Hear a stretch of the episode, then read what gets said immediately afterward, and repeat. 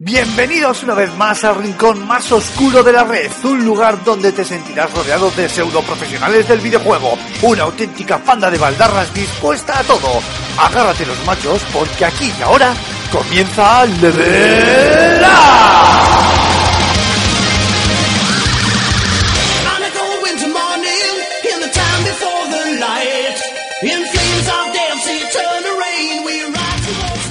Muy buenas a todos y bienvenidos a, a Level Up, es decir, Gamer, no, no, a Level Up, al quinto programa de la tercera temporada de Level Up y como podéis ver, ya me he incorporado otra vez a los mandos de, de la nave. La semana pasada me fue complicado poder asistir a, a este cuarto programa de la tercera temporada, pero esta semana sí que sí, no quería perderme la oportunidad de charlar un ratito majo sobre, sobre videojuegos con, con mis compañeros, o en este caso, mejor decir, con mi compañero Marc Fernández Cormac. Estamos tú y yo mano a mano en un eh, formato inédito que, que- que no se ha dado hasta la fecha, por lo menos entre nosotros dos. Pues nada, hoy dúo dinámico, parece ser que los despidos no le sientan muy bien al programa, ¿no? Porque la semana pasada éramos tres, hoy dos, la semana que viene estarás tú solo, imagino, o, yo. o- o tú, o tú, vete a saber, tío, solo puede quedar uno. Eh, la verdad es que ha sido también, pues, este cúmulo de infortunios, ¿no? Porque tenemos al pobre Antonio Pachuchillo con una muela que le está dando mucha guerra y que le tienen que quitar y demás. Y luego, pues, eh, que la agenda, ¿no? de- del resto de compañeros ha hecho que fuese complicado cuadrar un día para grabar y nos íbamos a encontrar con la misma tesitura prácticamente, ¿no? Un programa de un dúo dinámico, como bien has dicho, Cormac, y hemos dicho, pues vamos a, a conformar ese dúo con, entre Alfonso y, y el propio Marc. Así que poco, poco más que decir en este, en, estas en este espacio de presentaciones. Nos va a ser casi casi un, un, debate, por así decirlo, a dos manos y en el que, bueno, vamos a intentar eh, comentar la, la actualidad de estos últimos siete días de videojuegos, que, que viene con algún que otro temita interesante y hablaremos luego ya más en profundidad sobre la beta de, de For Honor, un juego que ya ha salido a la venta cuando estéis escuchando el podcast, que ha estado probando Mark en profundidad y ya la semana que viene eh, con Antonio reincorporado, pues eh, haremos la, la crítica y el análisis sesudo del juego mano a mano entre Antonio y, y Cormac. Si te parece, Cormac, empezamos con, con las noticias de la semana. Pues pega el pistoletazo. Si no tienes ningún inconveniente. No, no, no, tú adelante. Pues eh, esta semanita nos hemos desayunado con, con una noticia bastante, bastante curiosa viniendo de quien viene, ¿no? Porque Nintendo se suma a, a esta política de los eh, contenidos descargables después del lanzamiento, los famosos DLCs, eh, y lo va a hacer con, con su título bandera para Switch, que es Zelda Breath of the Wild que, según ha confirmado la propia compañía nipona, tendrá contenidos de, adicionales de pago en un pase de temporada que se podrá adquirir el mismo día de, lanzamiento, ¿no? el, mismo, el mismo 3 de marzo, por 19,99 euros, por 20 lereles, eh, este pase de expansión, ¿no? que según han explicado la- según ha explicado Nintendo, garantizará el acceso a dos nuevos packs de contenido descargable que llegarán a lo largo de, este año. Y además, eh, el jugador, mm, según inicia el juego, se ha comprado este pase de expansión, este pase de temporada, verá de inicio cómo oh, van a aparecer tres nuevos cofres del tesoro en la meseta de los árboles del juego. Y eh, lo curioso es que uno de estos cofres va a incluir una camiseta con el logo de, la Switch, que se podrá poner Link durante su aventura y que es exclusiva de este pack, y luego otros dos cofres que darán pues, eh, objetos útiles, ¿no? Curioso también es que este pase temporada va a incluir el modo difícil, es decir, que manda cojones, pero hay que pagar por, por tener el modo difícil del juego. Esto ya... Eh, una nueva funcionalidad para el mapa y un nuevo reto, el Cave of the Trial- Trials, ¿no?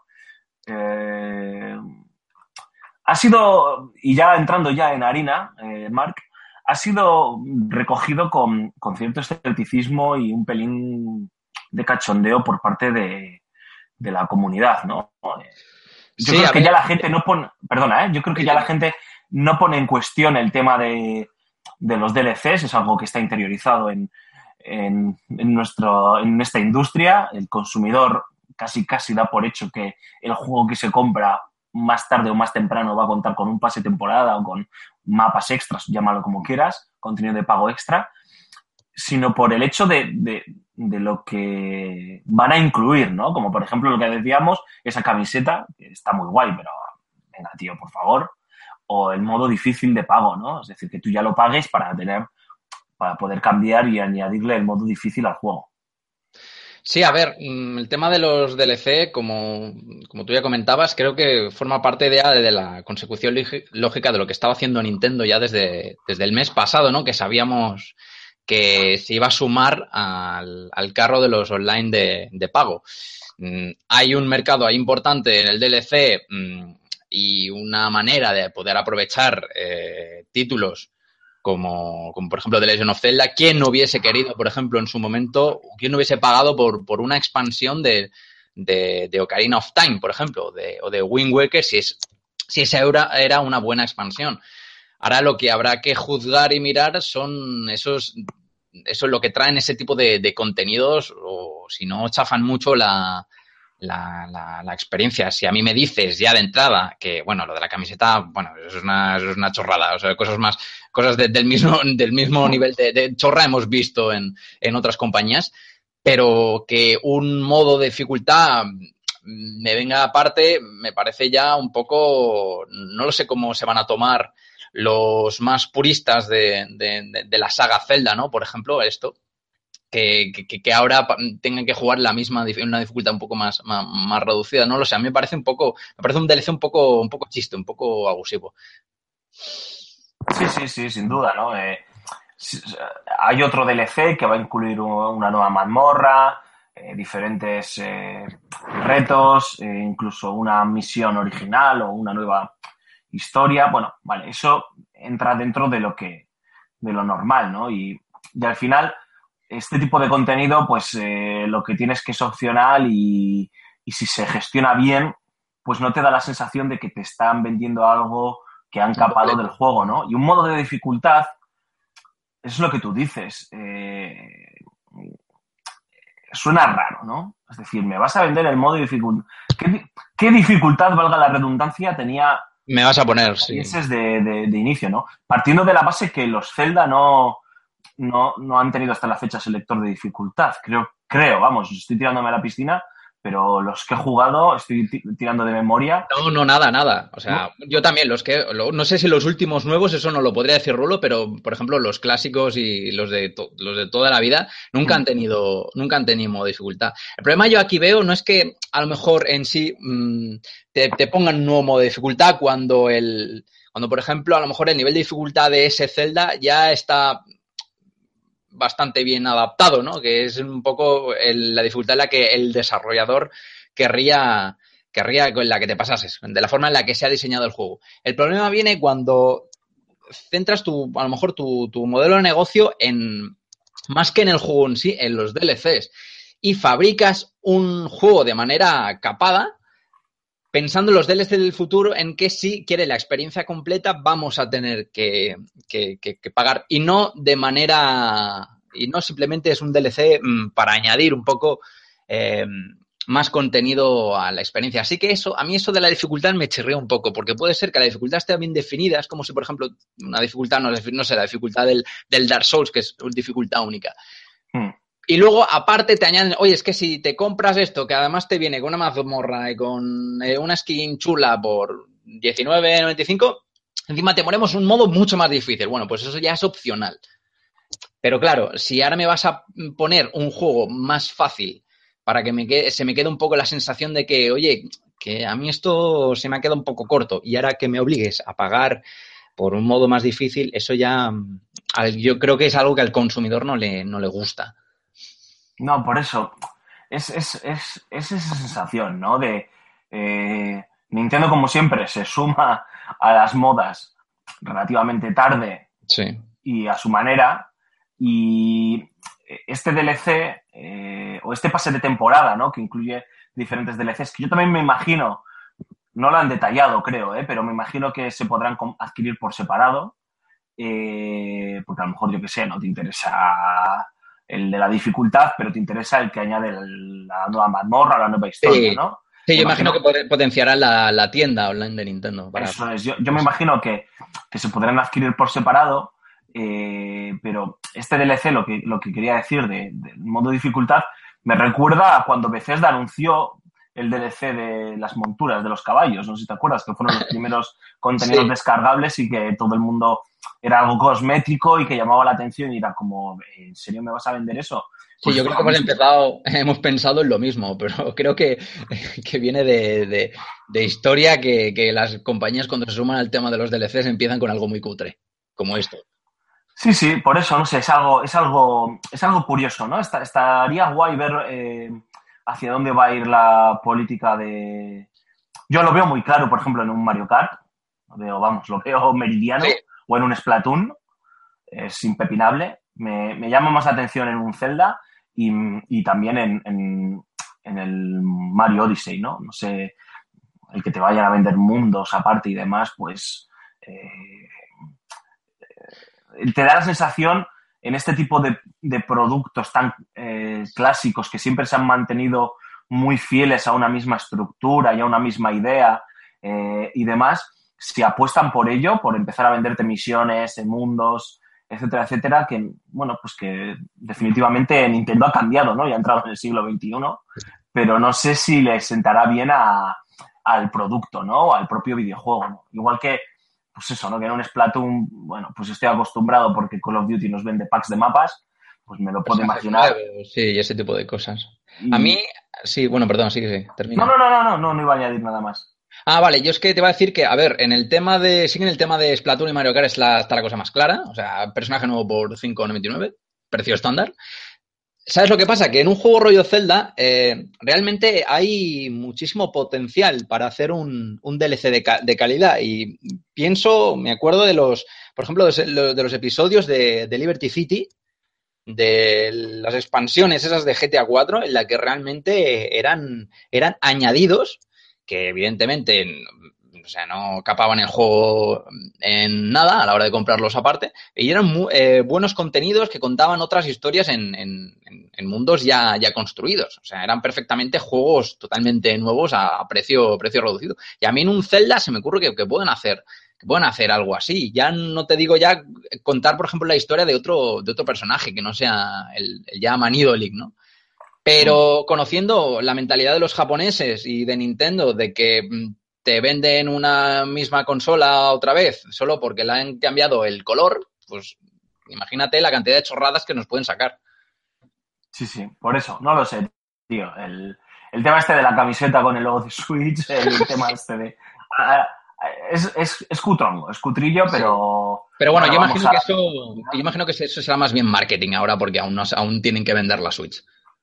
Sí, no, por eso, a ver, y que están experimentando, que, que Nintendo es, bueno, pues eh, acaba de llegar ahora el maravilloso mundo de los contenidos descargables por lanzamiento y, y, bueno, pues tiene que hacer el recorrido que han hecho otras empresas, ¿no? Yo solo espero que, que lo que tú dices, yo creo que todo el mundo estamos a favor de, de contenidos que expanden la experiencia a posteriori de calidad, ¿no? Creo que nadie se ha quejado de los episodios, lo que tú decías, ¿no? Del Grand Theft Auto Sí. Cuatro. o los episodios de expansión de, mm, de The Witcher, por ejemplo, que, que están bien hechos, que se nota que, oye, que se necesitaba un tiempo extra para, para desarrollarlos y que eh, si, no los, si no los juegas no pasa nada, no, no te... No, No pierdes. experiencia del juego original no es, no está mermada, pero es cierto que, bueno, pues que si los juegas estás disfrutando de, de otro, de otra perspectiva, de otra, de otra ampliación de- del propio juego, ¿no? Entonces yo creo que si Nintendo decide ir por ahí, joder, pues va a molar mucho, ¿no? Espero, vamos, espero que, que lo haga. Am, cambiamos de tercio. Eh, Cormac. Eh, esta, esta semana ha sido eh, la semana que han elegido las compañías, muchas de las principales compañías del sector, esta semana y la pasada, para presentar los típicos informes financieros de, del año fiscal, ¿no? Que muchas empresas están empezando a cerrar, ¿no? O están cerrando, literalmente. Y una de las empresas que ya ha anunciado sus, sus resultados fiscales y que ya se ha reunido con, con los accionistas y, bueno, ha tenido la junta directiva y demás, ha sido Activision. Y, bueno, ya, ya sabíamos que la última entrega de Call of Duty, Infinity, Infinite Warfare, que por cierto ha sido la que más me ha gustado de todas las, las que han hecho últimamente y no, no soy jugador de, de, de Call of Duty desde hace mucho tiempo, pues las ventas no han acompañado tal y como se temía, incluso han vendido por debajo de, de Black Ops 3, que ya había eh, asentado el techo de, de, o el suelo, mejor dicho, de las ventas de la franquicia en los últimos años.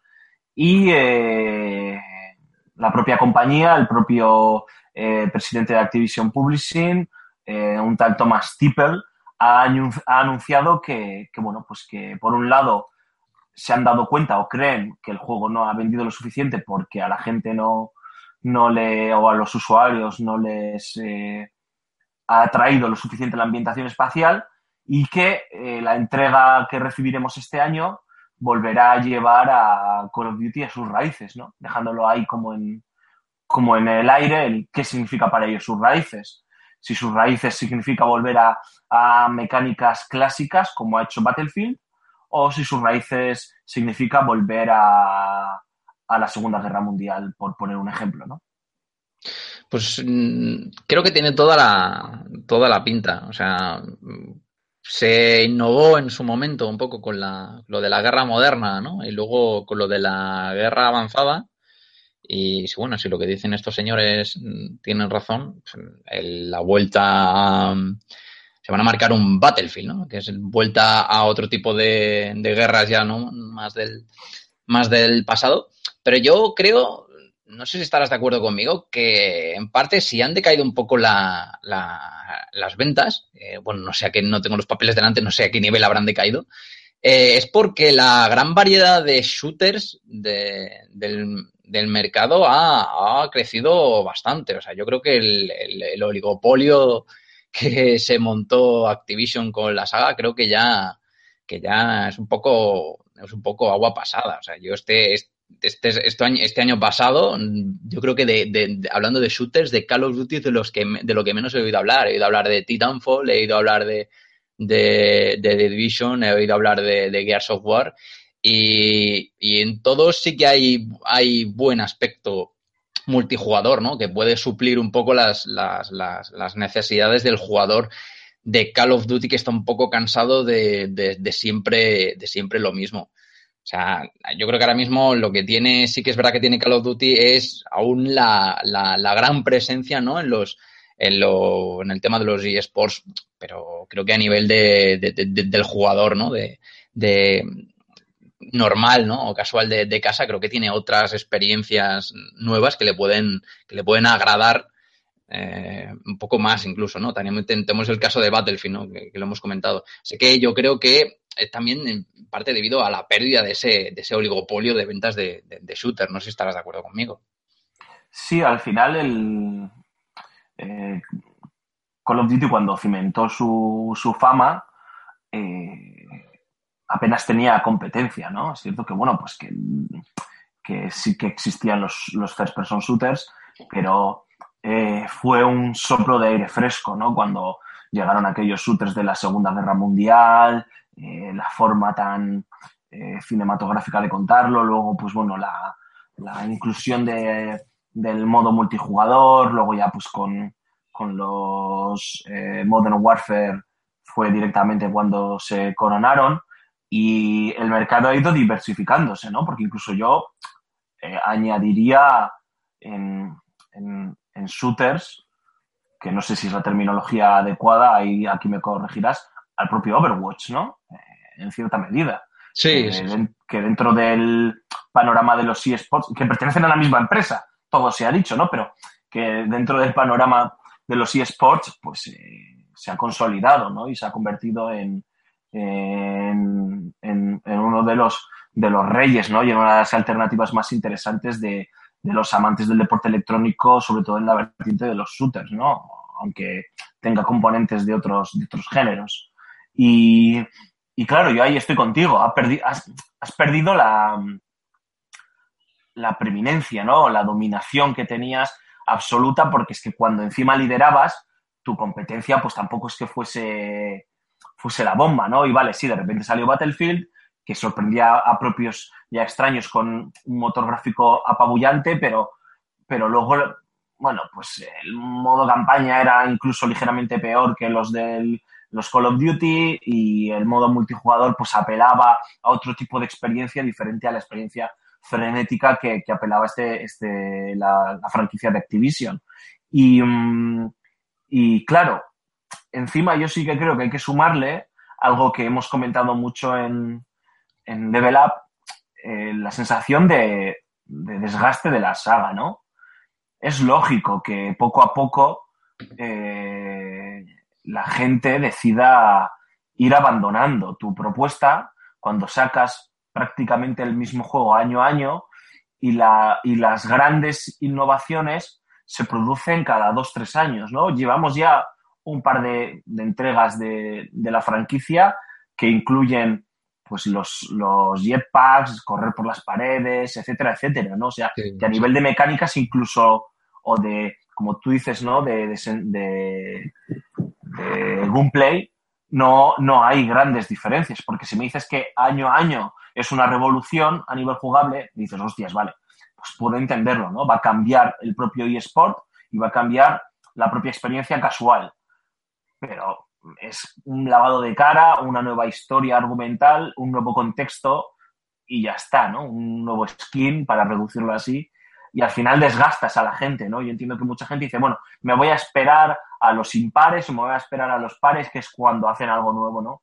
O algo diferente que me puede llamar la atención. Entonces yo creo que aquí confluyen las dos cosas que, que dices, ¿no? El que ya no eres el líder o tu liderazgo está en cuestión y por otro lado, eh, y hay otras alternativas más atractivas, diferentes o más frescas, y por otro lado, pues, pues no, ese cansancio, ¿no? De, joder, tienes saturado al, al, al usuario. Fí- Fíjate que aquí tengo, tengo la noticia y parece ser que eh, en- han doblado, o sea, lo que es el contenido visto por los, usuar- los usuarios de la, de la Liga Mundial de Call of Duty, o sea, el tema de los sports se ha visto reforzado, doblemente reforzado, pero que las ventas del- de este de Infinite Warfare han sido inferiores a la de Black Ops 3, aún así siendo la franquicia de videojuegos más vendida en Estados Unidos. O sea, conservas parte, digamos, de, de ese liderazgo, pero yo creo que, eh, o sea, ellos lo que, lo que están haciendo es, digamos, volver a, a un poco la media de, de- ventas y no, no sobresalir tanto. Así que yo lo que, lo que pienso, bueno, lo que pienso es que, claro, si doblas el contenido de los de, de visitas por el tema de sports y demás, es que estás claramente enfocando tu producto para, para ese, para ese público, ¿no? Para el público más competidor de sports, que es un público al que no, parece ser que no le gusta que le toquen mucho la- las bases jugables, porque evidentemente a eso es a lo que, se le, lo, que, lo que le han enganchado, ¿no? Entonces, estás haciendo ya un producto para, para puristas. Es normal que mm, a nivel de ventas globales eh, vendas un poquito, poquito menos porque tampoco tienes tantas novedades, ¿no? Como para ofrecer para, para, para, para ofrecer al, al comprador, comprador normal, como por ejemplo puede- podemos ser tú y yo, ¿no? Que, yo tam- Call of Duty tampoco es que, que lo que lo juegue mucho. Así que mm, a lo mejor eh, lo que pretenden con volver a las raíces es atrapar, ¿no? Digamos, a ese, a ese parte del público que, que, que han que han perdido, intentando, digo yo, no perder tanta potencia ¿no? en el mundo de los, de los esports. Pero bueno, a ver con qué, con qué nos ofrecen. ¿Y, qué crees que, se va, que va a significar el, el volver a las raíces? ¿Un volver a mecánicas clásicas y pero no nos vamos a la Segunda Guerra Mundial, por así decirlo, ni a Vietnam, o sea, nos vamos a Modern Warfare o es que nos vamos a la Segunda Guerra Mundial. Cuando dicen volver a las raíces, yo me imagino lo más primigenio, que, que suele ser en, este caso es volver a la, Segunda Guerra Mundial. Yo apostaría por un, por hacer un, un, un Battlefield, básicamente. que es a lo mejor hacer una campaña más potente, ¿no?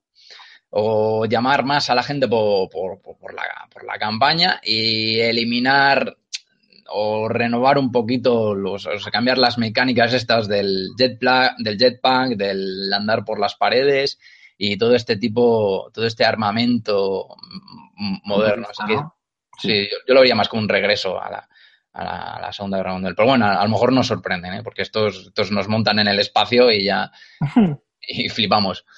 Sí, a ver, yo creo que obviamente el volver a las raíces y la crítica descarnada o el análisis descarnado que han hecho de eh, a los fans no les ha gustado la, la ambientación, eh, creo que, que implica eso, ¿no? Y a mí, ya lo decíamos en su día cuando hablábamos de, Battlefield 1, me, me apetece.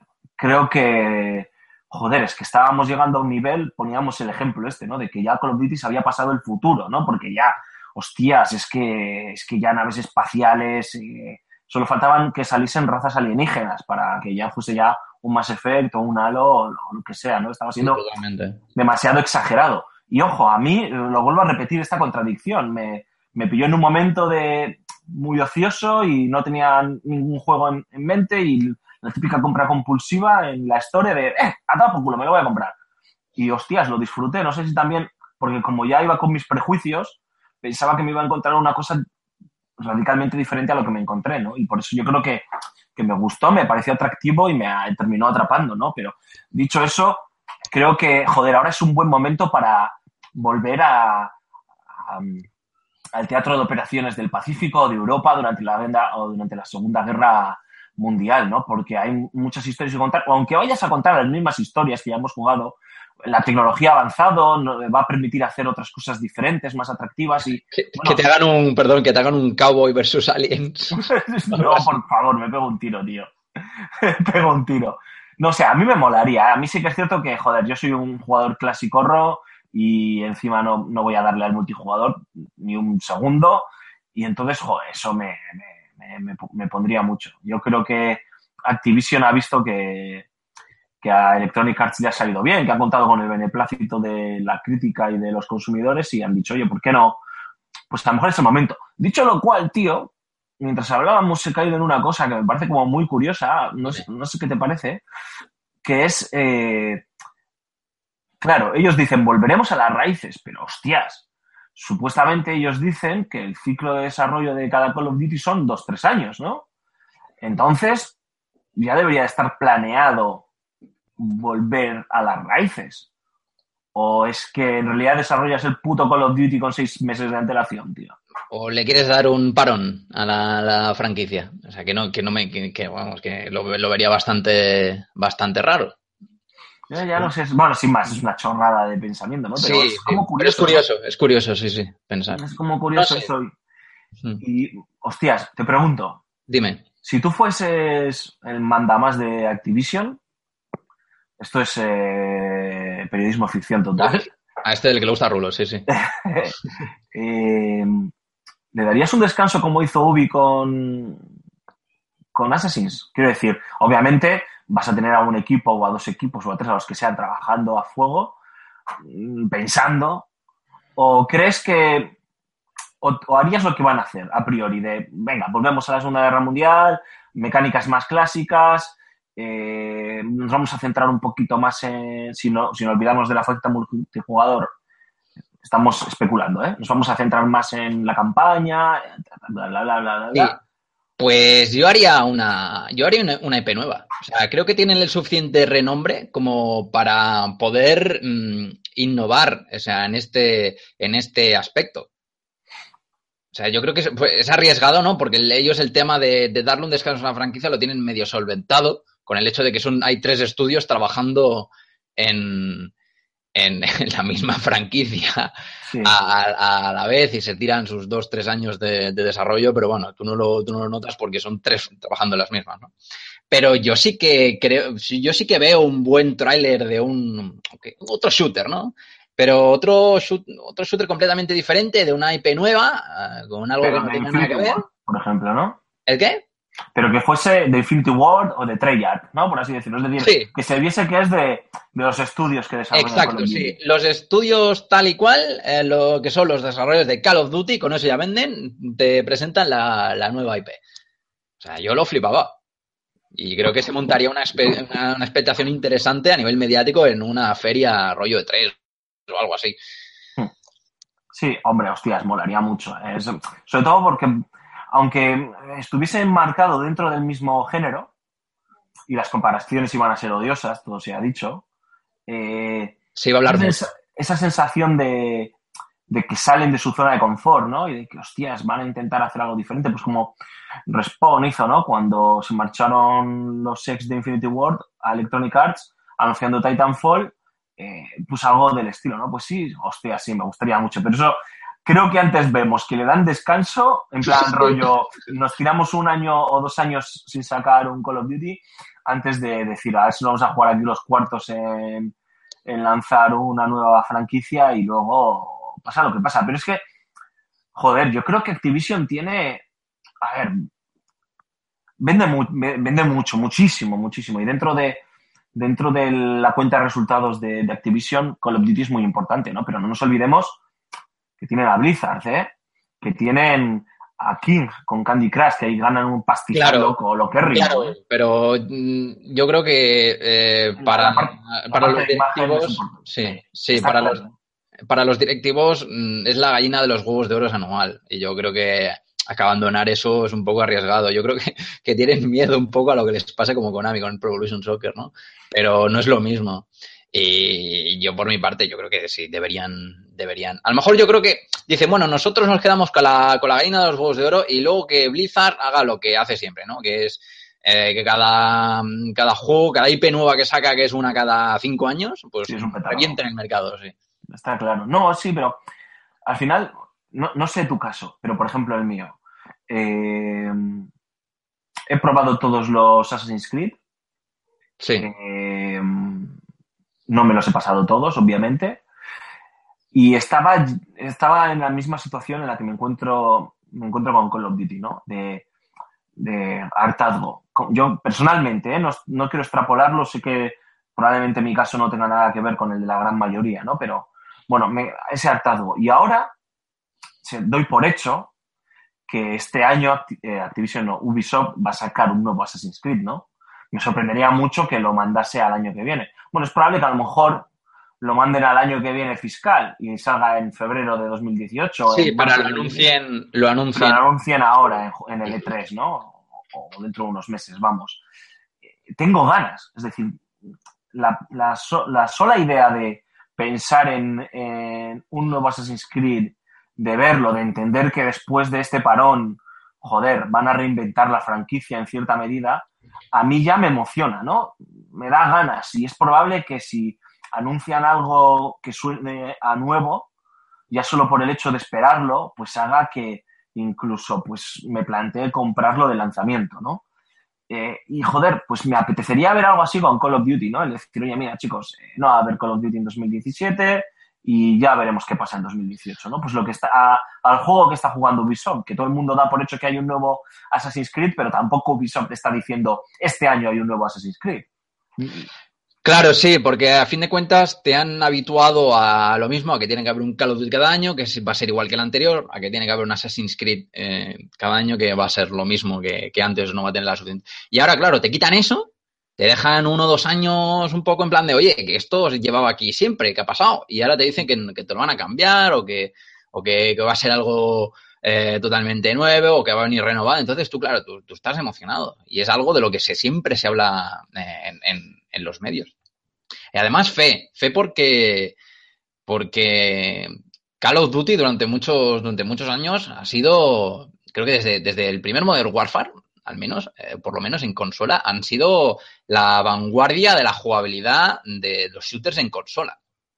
Sí. Así que si un, alguien que, gente que ha logrado eso, cuando estaba un poquito de, de, de cada, ca- de, de capa caída, yo no sé si recuerdas muchos shooters de la, en la época de, PlayStation 2, en primera persona, que, que realmente fuesen buenos. No, no recuerdo. Es que yo por aquella época estaba en PC jugaba a los Claro, Honor claro. y demás, tío, y... Claro, tú estabas, tú te ponías un Medal of Honor en PC y flipabas, pero luego te pasabas a la consola y decías, pero esto qué, qué, drama, es?". qué drama es este. Sí, pu- pues claro, ahora, ahora, ahora no es así. Ahora la gente prefiere jugar a shooters en, en, en consola y se lo han ganado ellos. Así que haga lo que hagan, pues si lo hacen de manera sensata y, y se envalentonen en abandonar la, la gallina de los juegos de oro, yo creo que puede salir algo gordo. Mira, una compañía, cambiando ya de noticia, eh, Sí. una compañía que ha anunciado que, oye, que hemos aprendido y que queremos volver a, a ser los, los líderes, es BioWare, que ha anunciado que, que, oye, aunque sé que a ti te puede molestar, han tomado nota de las misiones secundarias de The Witcher 3 para incluirlas en Andrómeda, ¿no? En Mass Effect Andrómeda, que sale a finales de, de marzo, el día 23 de marzo, si no recuerdo mal, a la venta. Y en, en un Reddit que hicieron, eh, en un eh, encuentro que hicieron con usuarios, pues eh, les preguntaron al respecto de las misiones secundarias, de cómo las iban a formular, ¿no? En, en este Mass Effect Andrómeda, porque, joder, es, es cierto que la llegada de The Witcher, otra cosa no, pero ha demostrado que una misión secundaria podía ser tan atractiva o más como la misión principal que estaba jugando, ¿no? sí.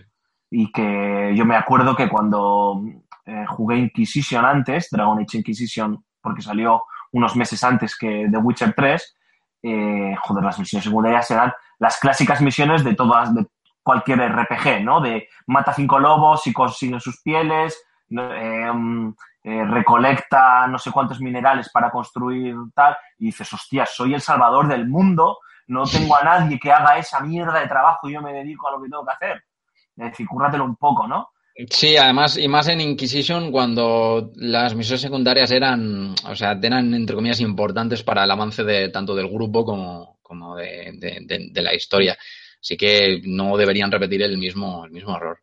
Es que eso era un coñazo. Yo en un juego en el que a priori hablan de, bueno, de, casi casi entre comillas un sandbox, ¿no? Galáctico, que te puedes ir moviendo por los diferentes planetas, cada planeta, cada planeta con su, con, con su propia historia, su propio contexto eh, y demás, pues eh, a mí me parece eh, me parece que es una de las novedades más atractivas, ¿no? El que de verdad digan, oye, no, que hemos tomado nota, que hemos visto que hay otros juegos como The Witcher que hacen muy bien el contenido de las misiones secundarias y nosotros queremos ir por ahí, ¿no? Eh, si, si la vida de The Witcher ha sido tan larga, en parte también ha sido por eso, ¿no?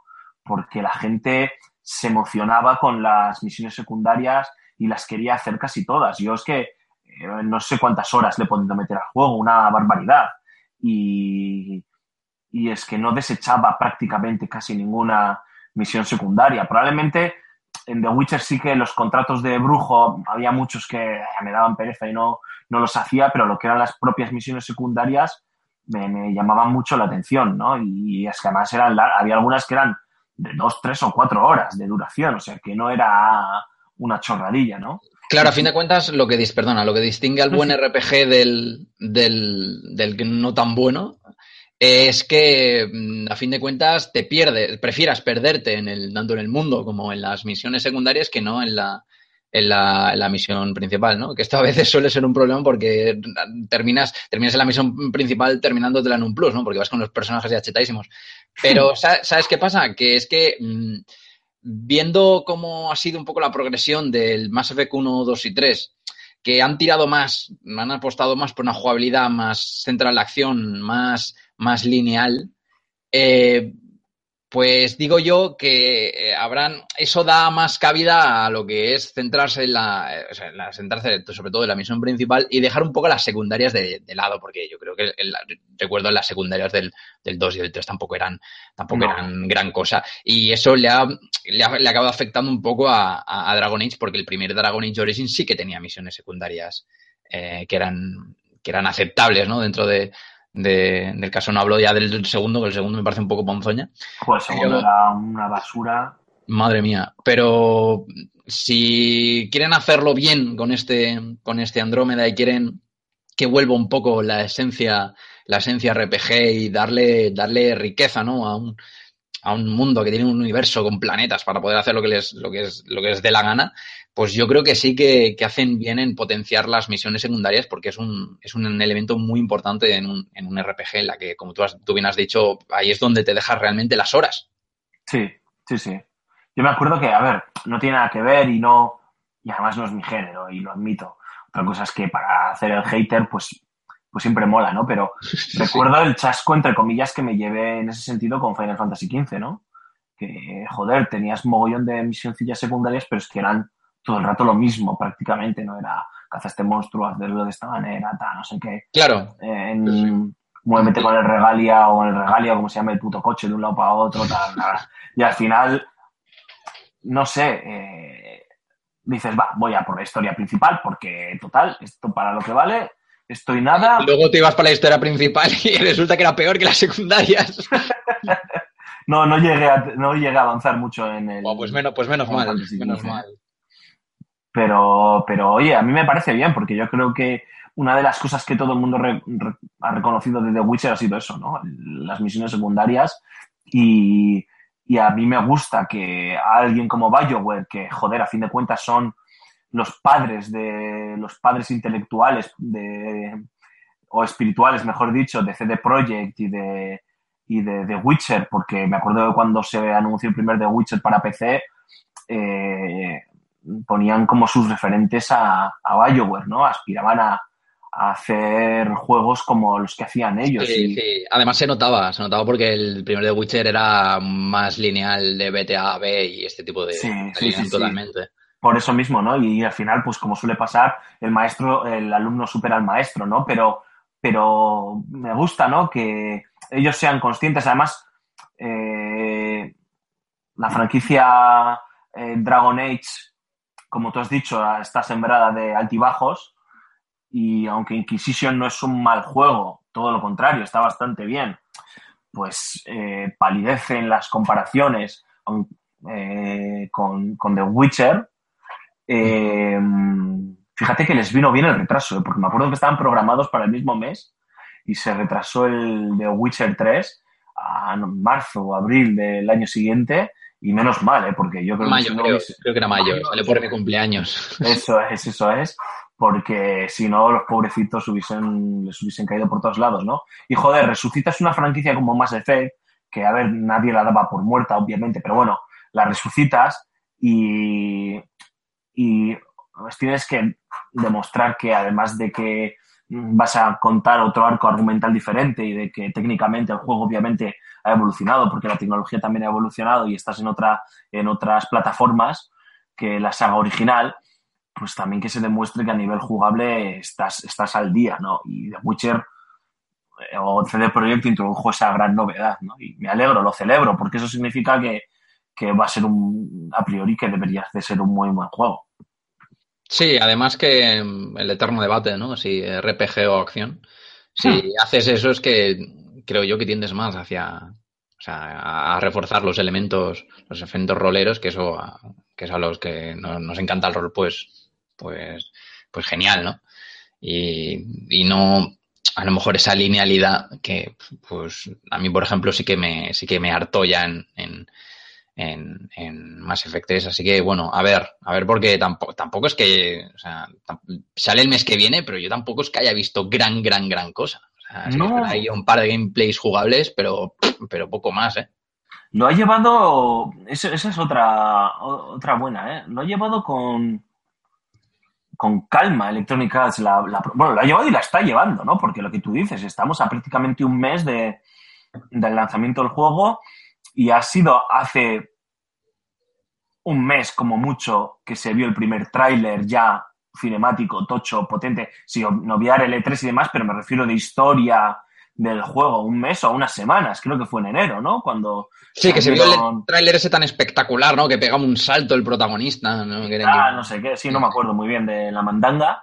Y, o sea, como, como que, bueno, o sea, no sé, de tapadillo está ahí el juego, oye, que va a salir un nuevo Mass Effect, no, no nos están saturando, no nos están bombardeando. eh, algo que antes Electronic Arts eh, hacía continuamente, ¿no? O sea, Sí, sí. Yo me acuerdo, nueva, ¿no? me acuerdo con, con la, el, el- marketing que hubo para presentar y para anunciar y para lanzar Mass Effect 2, que se trajeron a los chicos de X-Ray Dogs, que son los que hacen las bandas sonoras, estas orquestas tan espectaculares, para hacer el, el, el tráiler de la canción del tráiler de lanzamiento y eso era una cosa que todo el mundo estaba ahí esperando Mass Effect, vamos, y ahora nada de nada. O sea, eh, hay juegos, cantidad de juegos de los, los, los, juegos que van a salir de marzo, que tenemos gameplays ya largos, mm, del, del por ejemplo, de este, del de Horizon, de, de, del Horizon tenemos ya gente que ha ido a, a, a probarlo, tenemos gameplays largos en, en YouTube, de ¿Cómo se llama este que van a sacar los de Square? El Nayer. Del Nayer han sacado sí. hace poco un gameplay de 40 minutazos. Hmm. Por si sí, tienes sí. dudas, pero de, de, de, Andromeda yo, yo no sé nada.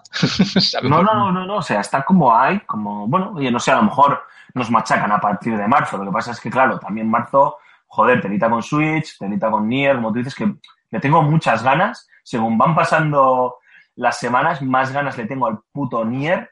No sé si es porque como se canceló Scalebound, me apetece jugar algo de Platinum Games y, y, esta es la forma de calmar el mono, o porque, hostias, pues porque, pues porque tiene muy buena pinta, ¿no? Pero bueno, ya, ya hablaremos, ya hablaremos de él. Es que, es que ha habido, lo que tú dices, brutalidad de información. El propio Horizon, que, que sale antes, sale como 20 días antes de, de, de Mass Effect de Andrómeda, joder, es que Sony está siendo exagerado, ¿eh? Está en todos lados, en todas las páginas web, en avances, sí, está, en las YouTube, está en todos lados, en Twitter hay con trending topics, y en cambio más como, como más tranquilo, bueno, pues vamos, vamos a ver, oye, eh, a, a, lo mejor también confían en, en la propia marca, ¿no? En, oye, es un Mass Effect. O sea, sí, ya... yo creo que eso, porque básicamente a quien escucho hablar de Mass Effect Andrómeda es al, al fan de la, de la saga. Lo que pasa es que me parece un poco peligroso que en un mes tan cargado de, de, de, que Switch, que Zelda, que el, el, Nier, que ahora parece que han salido fans de Nier de debajo de las piedras, sí, sí, ¿no? sí.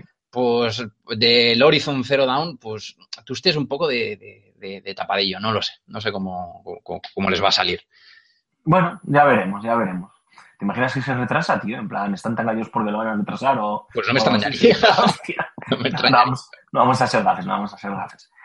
Eh, más noticias, más noticias. Una noticia jo, interesante. Me molaría que, que, estuviese Antonio aquí porque es, es algo que, bueno, es que hemos comentado, es con respecto al E3, y es que se van a poner a la venta, o ya se han puesto a la venta, entradas, algo inédito, que no había ocurrido nunca en, en el evento de Los Ángeles. Eh, concretamente se han puesto a la venta mil entradas que ya se han agotado a un precio de, ojo, 150 dólares, o sea, no estamos hablando de, moco de pavo, y eh, la semana que viene se van a poner a la venta otras 14.000 entradas, hasta que se hagan un total de 15.000 entradas vendidas, a un precio de 250 dólares para poder acceder a, a L3, eh, bueno, pues eh, probar los juegos y demás. Que esto no te da acceso a las conferencias, que, está bien recordar que las conferencias en realidad no forman parte del E3. No, las conferencias se celebran antes, pero bueno, aprovechando la coyuntura de, de, la celebración de la Expo, pues las compañías suelen eh, organizar este tipo de conferencias y que en cierta medida es donde está el salseo, ¿no? El disfrutar y ver las conferencias. Bah, luego, obviamente, probar los juegos, ¿no? Pero muchas veces donde está el salseo, ¿no? Claro, pero los anuncios, lo que podemos ver todos a través del streaming, lo que la prensa va comentando minuto a minuto, están ahí. Luego ahí tienes el, eh, los stands para, ¿no? digamos, hacer realidad, ¿no? Eso que ves en las, en las, en las conferencias. Pero, buf, qué miedo, ¿no? Porque, porque yo no he ido al E3, ¿no? Pero tú has ido, creo. Sí, sí, sí, varias veces, sí. Pues eh, no sé cómo será lo de, las, lo de las colas, pero yo he escuchado que no es nada agradable. Tienes que estar esperando ahí eh, cantidad de tiempo para probar un título. Pues ahora imagínate con, con, con no sé, con el, con el triple de gente. Sí, sí, sí, una barbaridad. Eh, creo que el E3 el año pasado fueron 50.000 personas, eh, 50.000 periodistas, pero claro, ¿de dónde coges sacas 50.000? Ahí va de todo, ¿no? Va casi todo el mundo, pero ahora ya estás metiendo pues eh, otras 15.000 personas más que van a participar en las colas, ¿no? Pero bueno, sí que es cierto que que, a ver, hay, el E3 tiene varias caras, ¿no? Tiene, eh, por un lado, el show floor principal, principal donde están los, los stands de las compañías y, y eh, ahí están las consolas puestas y demás. Y bueno, pues si quieres jugar, eh, pues tienes que hacer tu cola. Luego, esos propios stands cuentan con habitaciones eh, privadas donde previa cita y que no se la conceden a todo el mundo, lógicamente, eh, puedes acceder a una presentación privada del juego, incluso de juegos que no están en el show floor, pero que se han anunciado, pues porque se ha visto un teaser trailer en el E3 y demás, pero luego a ti te enseñan algo más, pero no te dejan tocarlo, o bueno, para que no lo puedas sacar fotos o, o lo que sea. Sí, los más embargos. ¿no? Eso es. Embargo. Y luego hay otra zona que también es de reuniones privadas y demás, que está fuera del propio show floor, ¿no? Por así decirlo. Entonces, esto lo que te da, lo que te da eh, paso es a- a- al, al- al show floor principal, ¿no? Pero no van a poder, obviamente, acceder a las otras, a las otras salas privadas y demás. Pero claro, lo que tú dices, esto ya lo va a convertir en un infierno, porque de las 50.000 personas, creo que eran los datos del E3 del año pasado, que acudieron al E3, esas 50.000 personas, no todas, ni la mitad, tenían acceso a las salas privadas. Obviamente, ahí van los influencers, los youtubers, las páginas principales, eh, las propias eh, eh, retailers, porque también van retailers, no nos olvidemos. Al E3 va el corte inglés, va Game, va, va, van, van las tiendas y también tienen acceso a este tipo de, de reuniones en las que ven producto que se lanzará en los próximos meses o en los próximos años, ¿no? Por lo menos para que lo vean. Entonces, claro, cuando ya le estás metiendo 15.000 personas más, más a, a hacer cola, hostia, es que puede ser un infierno, un infierno guapo. Yo creo que va a ser el mejor año para quedarse en casita y ver las conferencias. Y ver las conferencias. No, sí, la verdad. Y además es que eh, me parece la, entre comillas, solución a lo que con Antonio planteábamos hace ya Hmm. la tira de programas, de que el E3 es una feria que estaba muriendo, que estaba desapareciendo, que se estaba diversifi- diversificando, pues ahora la solución es abrirla al, al amplio público. Aunque solo sea una parte, a la cara de, de probar los juegos y demás, ¿no? Porque a fin de cuentas, lo que te enseñan en, en una conferencia, vale, Yui Suzuki anuncia Shenmue 3, lo que sea, pero luego ahí tienes el stand para tú realmente probar el juego, para tú realmente ver, contrastar lo que te están vendiendo, si coincide con las expectativas o impresiones que se forman en, en, la, en las conferencias o no, ¿no? Que esa, la, la conferencia es lo único que vemos los que no, los que no vamos, No que es un poco pesadilla. Sí, sí. Sí, sí, no, a ver, está claro que están apostando por, por el modelo Gamescom, ¿no? Porque Gamescom desde, no me voy a aventurar a decir desde el principio, pero sí desde muy pronto, desde, desde los primeros años, apostó por abrirse al público a partir del segundo día o del tercer día de, o el fin de semana, de hecho, el fin de semana abrirse al público, ¿no? Y, y bueno, de hecho, las cifras de asistencia a Gamescom son brutales. Creo que son casi 300.000 personas, porque claro, estás metiendo prácticamente 250.000 eh, personas que pagan su entrada y eso no, no recuerdo los precios, no lo sé, no son 150 euros seguro, ni 250 euros, es bastante más barato.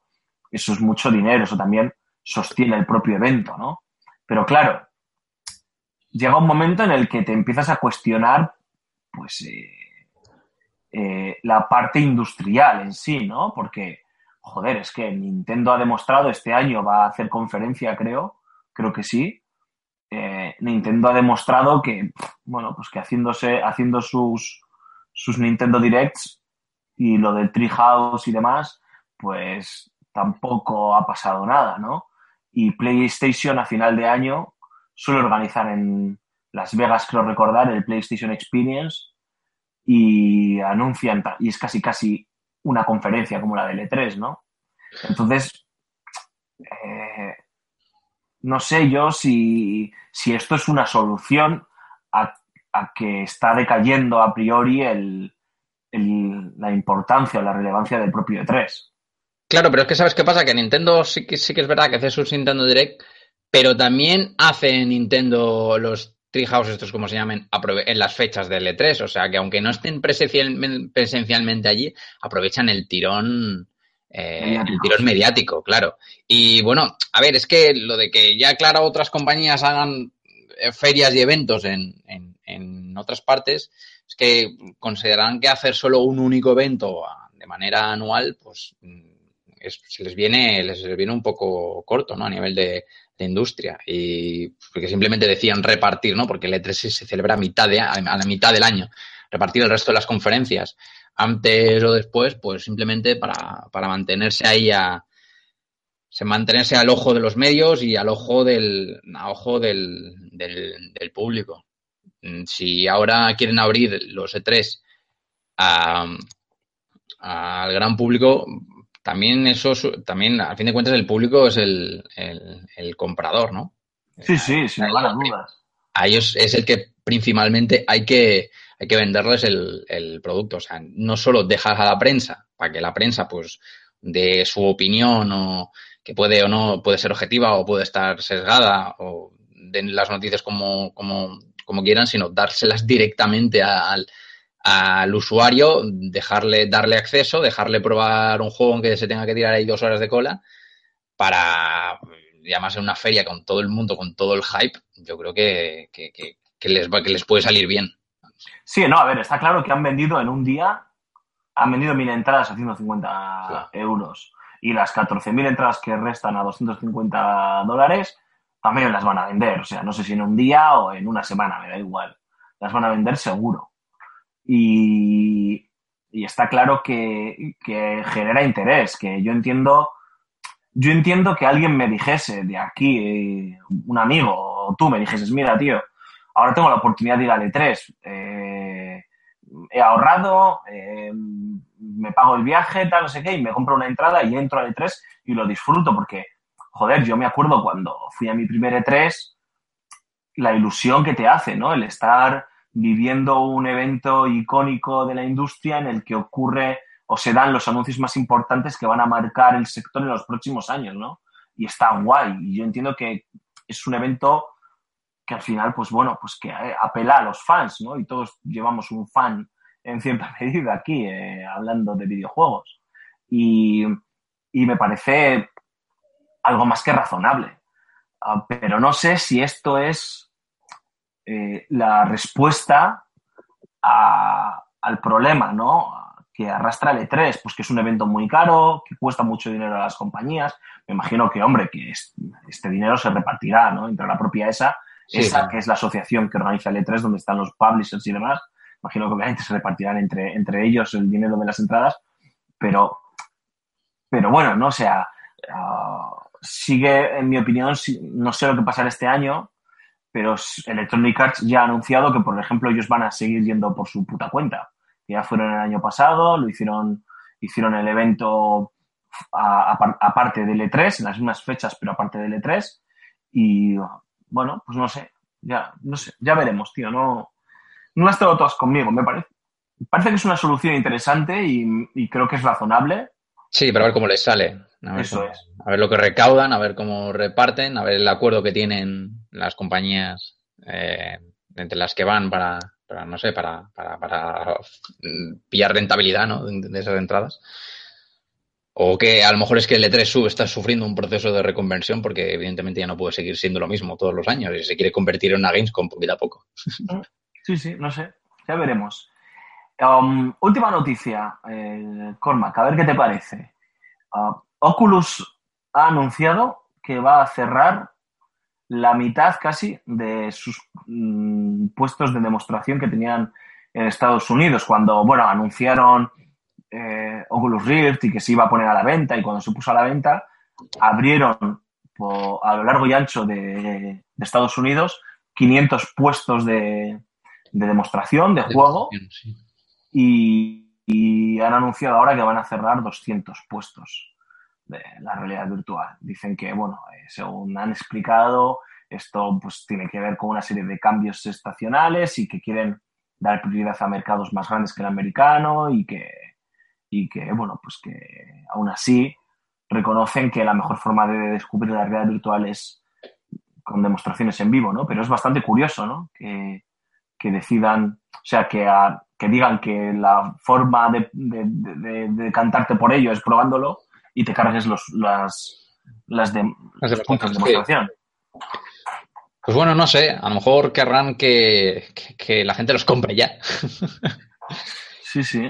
Querrá que de- dejen de, de pruebas o lo que sea y que, oye, coge y, si lo quieres probar, los compras, los pagas y, y nosotros pues ya hemos hecho una compra que el mercado no está ahora pa- para, para ir regalando. No sé yo si se deberá que pues ahora casi todo el mundo, todas las compañías han sacado sus propias gafas de realidad virtual, que aunque Oculus haya sido la que pues al principio más haya mentado, la que haya, haya iniciado todo este proceso, ¿no? De, de revolución tecnológica y, y ahora pues digo, oye, mira, es- cómpranoslas, que somos un producto más del mercado y pues, pues queremos queremos vender, ¿no? Más que las que las PlayStation VR o, o- o que lo que sea.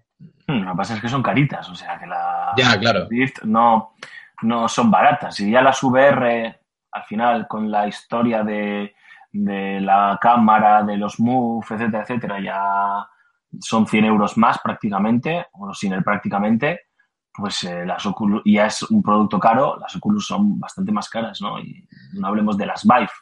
No sé si esto, las lecturas negativas o maliciosas que han hecho muchos, ¿no? De, bueno, es un síntoma de que no se están vendiendo como se están vendiendo y que, hostias, al final mantener esto, pues es caro.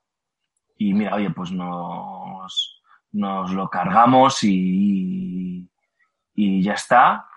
O bueno, o que, oye, que ya están relativamente asentadas y vamos a irnos a otros sitios, a otros mercados, etcétera, etcétera, ¿no? Como ellos dicen. No sé con qué lectura te quedas tú, Corma. Si quieres ser malo o quieres ser prudente. Pues eh, si soy prudente diría que, que las han cerrado porque evidentemente tienen un coste y a lo mejor han visto que, que- no llenan o que no funcionan han dicho, oye, mira, es que para la cantidad de gente que viene y tal, pues, pues cerramos la mitad y punto. Ya que, mm, ya que, que vendan más o menos, mm, la verdad es que no lo sé, pero es lo que tú dices, son muy caras. Son muy caras y hay otras opciones, creo que yo, más baratas y con más aplicaciones eh, directas que es jugar. O sea, yo ahora mismo no sé, o sea, no, no, no, no le veo realmente. Yo ahora mismo si tuviese lo que valen unas, una, unas Oculus Rift, no digo, es que como yo le saco partido a esto. O sea, le veo que saca partido a nivel de, de videojuego con, con unas PlayStation VR, aunque me tenga que dejar ahí en los moves, en la cámara, en no sé qué. Pero a fin de cuentas, pues, le saco, tengo mis jueguecitos y parece que se van anunciando y, y no sé si habrá más anunciados o no, pero, pero, pero, pero la verdad es que como usuario normal, mediocre, con un sueldo, pues unos ingresos ¿no? familiares mm, normales, pues yo me decantaría evidentemente por la más barata, que, que es la más barata y la que más aplicaciones reales tiene, como ya he dicho. Así que un poquito prudente, pero tirando a agorero. Sí, porque claro, ahí está eh, la, la otra cara del debate, ¿no? Que es el 2016 fue el año del lanzamiento de la realidad virtual y 2017 debería ser el año del asentamiento de la realidad virtual. Pero la sensación que me da, o lo que yo palpo por lo menos, es que, eh, que bueno, pues que, a ver, hasta la propia eh, Sony ha dicho que están vendiendo a un ritmo bueno, no tanto como les gustaría, pero que no se pueden quejar. Pero a mí me da la sensación, lo que veo, ¿eh? o sea, no, no tengo información, esto es opinión, de que bueno, pues que es como un producto, no te voy a decir secundario todavía, porque la palabra secundario a lo mejor es muy, es muy feo, tan pronto, pero como que está ahí, ¿no? Como que ya no, joder, no nos han dado tanto la, la tabarra con las gafas. Yo pensaba que nos las iban a meter por los ojos, ¿no? En Navidades, y tampoco ha sido así, y, y no se oye tampoco mucho, y Y Alfonso, falta esa killer app, ¿no? Que salga de una puñetera vez y te claro, o sea, tú ahora "Guau, mismo un juego de realidad virtual. Por eso, tú ahora mismo nos ponemos aquí a hablar de los juegos más esperados de 2017 y nadie dice nada de VR, ni ningún juego de VR, o al menos a mí no se me ocurre ninguno. Es que va a pasarlo, me está pasando, lo- va a pasar lo mismo que como con, la, con las Kinect.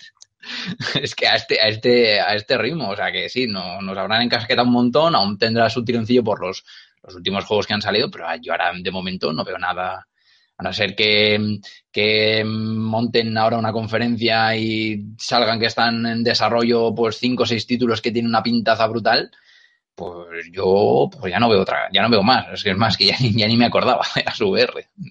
Fíjate lo que te Sí, digo. sí, sí, no, es que eh, incluso para que nos entendamos, yo creo que la realidad virtual necesita su propia mm, su propio género, ¿no? Eh, Claro. eh, o sea, el género de la realidad virtual, que se juega de esta forma. Estamos. o sea, por eso nos cuesta tanto enten- eh, en- en- anticipar lo que puede pasar, ¿no? Porque, vale, sí, ha salido el Resident Evil 7 que se puede jugar con realidad virtual, pero no nos engañemos, no es un juego de realidad virtual. La, la propia Capcom ha admitido que no pensaban en la realidad virtual cuando estaban desarrollando el juego. Otra cosa es que justo les pilló en un momento en el que podían implementar una serie de, de características que, que les permitieron eh, hacerlo compatible con realidad virtual, pero, pero no es un juego de realidad virtual y, joder, no nos vamos a engañar. Yo lo estoy jugando y me, me lo estoy pasando bien con el Resident Evil, pero si todas las experiencias van a ser lo mismo, juegos en primera persona de terror, pues chico, tío, o de sustos, pues vale, o sea, para, para este viaje no hacían tantas alforjas, ¿sabes? Claro, o que es lo que tú has dicho antes, que Resident Evil se puede jugar con la, con la realidad virtual, pero no es un juego exclusivo de realidad virtual. O sea, tú lo puedes jugar perfectamente con mando y demás. Y lo de la realidad virtual es un acceso, eh, es un complemento secundario que, que- que te aporta una experiencia distinta, pero, pero ya está, que es opcional, que tienes que pagar, para ello tienes que pagar una suma de lo que vale una consola. Tienes pagado 400, 500 euros, lo que valgan. Sí, sí. Que no, que, que no es algo en plan de, oye, mira, que pues ya que las tengo aquí, ya que me las regalan con la consola, pues no. Usted tiene que pagar, pero no, no es exclusivo. O sea, y se vende con la exclusiva en este mercado, ya lo sabemos. Y si no sacas exclusivas, pues se van a quedar pues como los Move. Por eso, por eso. Entonces, ah, es un año curioso, ¿no? Es un año complicado, porque, bueno, a ver, a ver qué, qué va a pasar definitivamente con la realidad virtual. También, rompiendo una lanza, vivimos, vivimos en los tiempos de la velocidad, ¿no? Eh, exigimos la consolidación a las tecnologías casi inmediata, ¿no? Sales y tienes que ser un éxito fulgurante.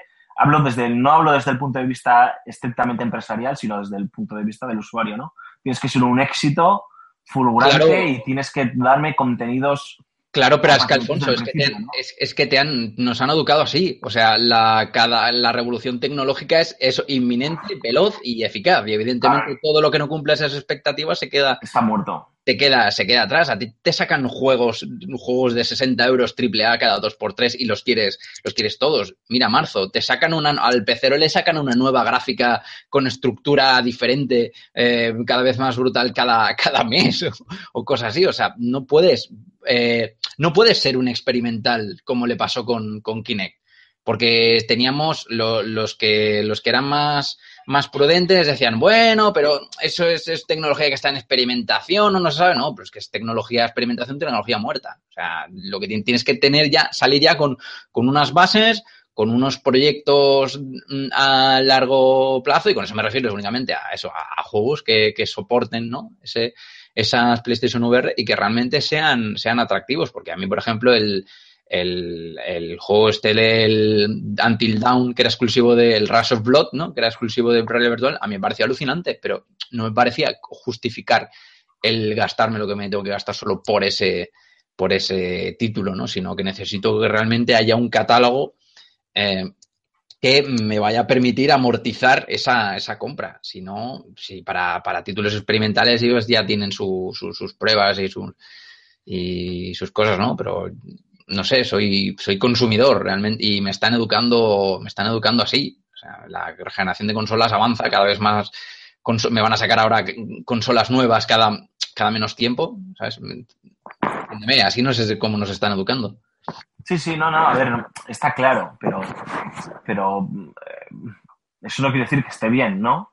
Y es una pena porque, porque bueno, pues es- está visto que la realidad virtual es una tecnología muy atractiva, muy interesante, pero oye, a lo mejor también descubrimos que no es una tecnología para videojuegos, como entendemos el concepto de videojuegos, ¿sabes?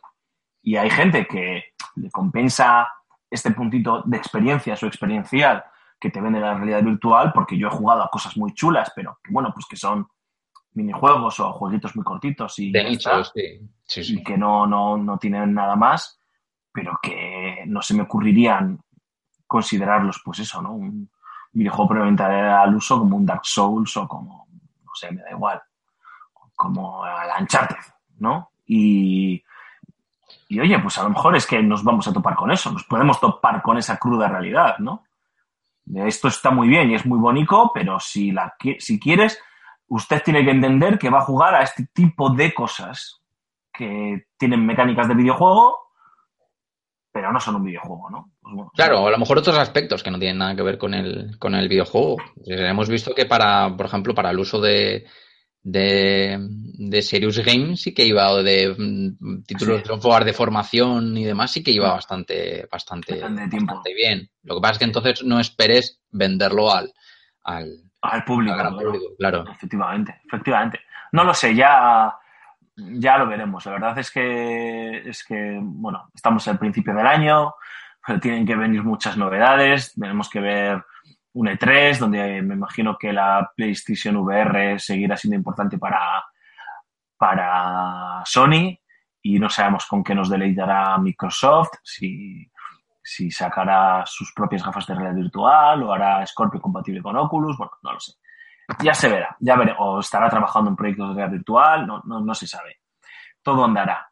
Em, Cormac, um, has Dime. estado esta semana, en los tiempos que has podido, probando la beta de, de For Honor, ¿no? Que ya ha salido a la venta, um, que Antonio está probando en profundidad y que ya la semana que viene, pues, haremos un cara a cara, tú como samurái y él como cruzado, a ver qué os ha parecido el juego, ¿no? Pero has estado testeando la beta, os he estado leyendo en el chat de WhatsApp que tenemos con algunas de vuestras impresiones y sí que me gustaría que, bueno, aprovechando que es la semana de lanzamiento del juego, si hay gente que está todavía dudando, pues contarles, ¿no? ¿Qué es lo que es este For Honor y cómo se juega ya que sabe, ¿no? El For Honor.